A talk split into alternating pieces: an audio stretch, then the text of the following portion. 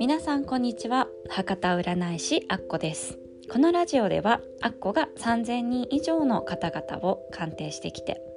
特に恋愛結婚について気づいたり思ったりしたことをお話ししていきたいと思います。ラジオについてのご意見やご相談はプロフィール詳細にある LINE 公式アカウントよりお受け付けしております。また Spotify では Instagram でストーリーにシェアできますのでぜひシェアしていただけると嬉しいです。私もリシェアさせていただきます。それでは本日のエピソードをお届けさせていただきますので最後まで聞いていただけると嬉しいです。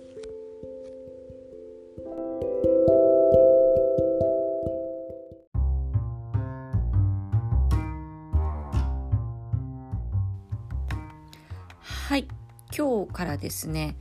ちょっと占いシリーズということで恋愛運についてですねそれぞれの星とかあと私は動物占いの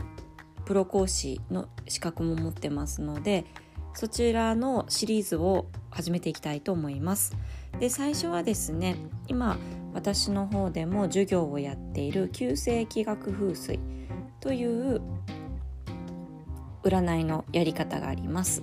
でそれについてですね星別の恋愛運っていうのをちょっとシリーズ化してお伝えしていきたいなと思います。はい、で旧世紀学風水ですね幸せを呼ぶ気学って言われていますがこちらのちょっと解説をですね冒頭にしてからそれぞれの星について今日は一泊水星の恋愛運一生の恋愛運についてお話ししたいと思います。で旧世紀学は気を学ぶと書いて気学というんですが気っていうのは宇宙エネルギーの流れを学んで味方にする方法ということです。で気学っていうのをご存知でしょうか？で初めて聞いたという人もいらっしゃるかもしれませんね。で気学は正式には旧世気学風水と言います。で気学は読んで字のごとく気を学ぶ学問です。気学の気っていうのは宇宙エネルギーそして生命エネルギーのことです。で古代の人々は自然と一体になった暮らしの中で宇宙のエネルギーが一定の法則に沿って循環していることを見つけました。でその気エネルギーのことですね。を9つの性質に分類した。古代中国の考え方で救世術とか方位術とか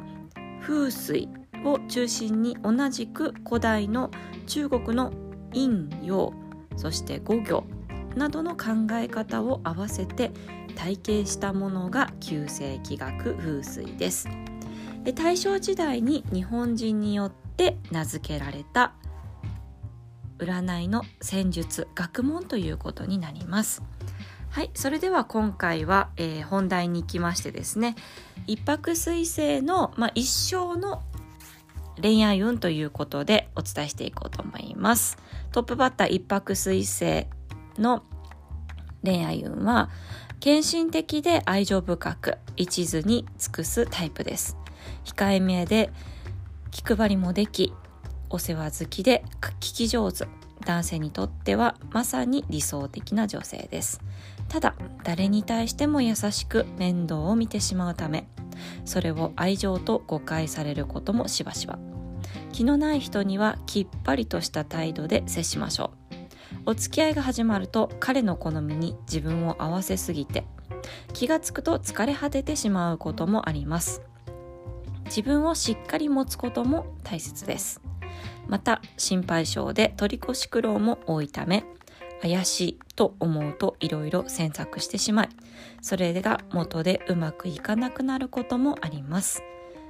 大丈夫です。もっと自信を持っていきましょう。あなたは十分チャーミングな人です。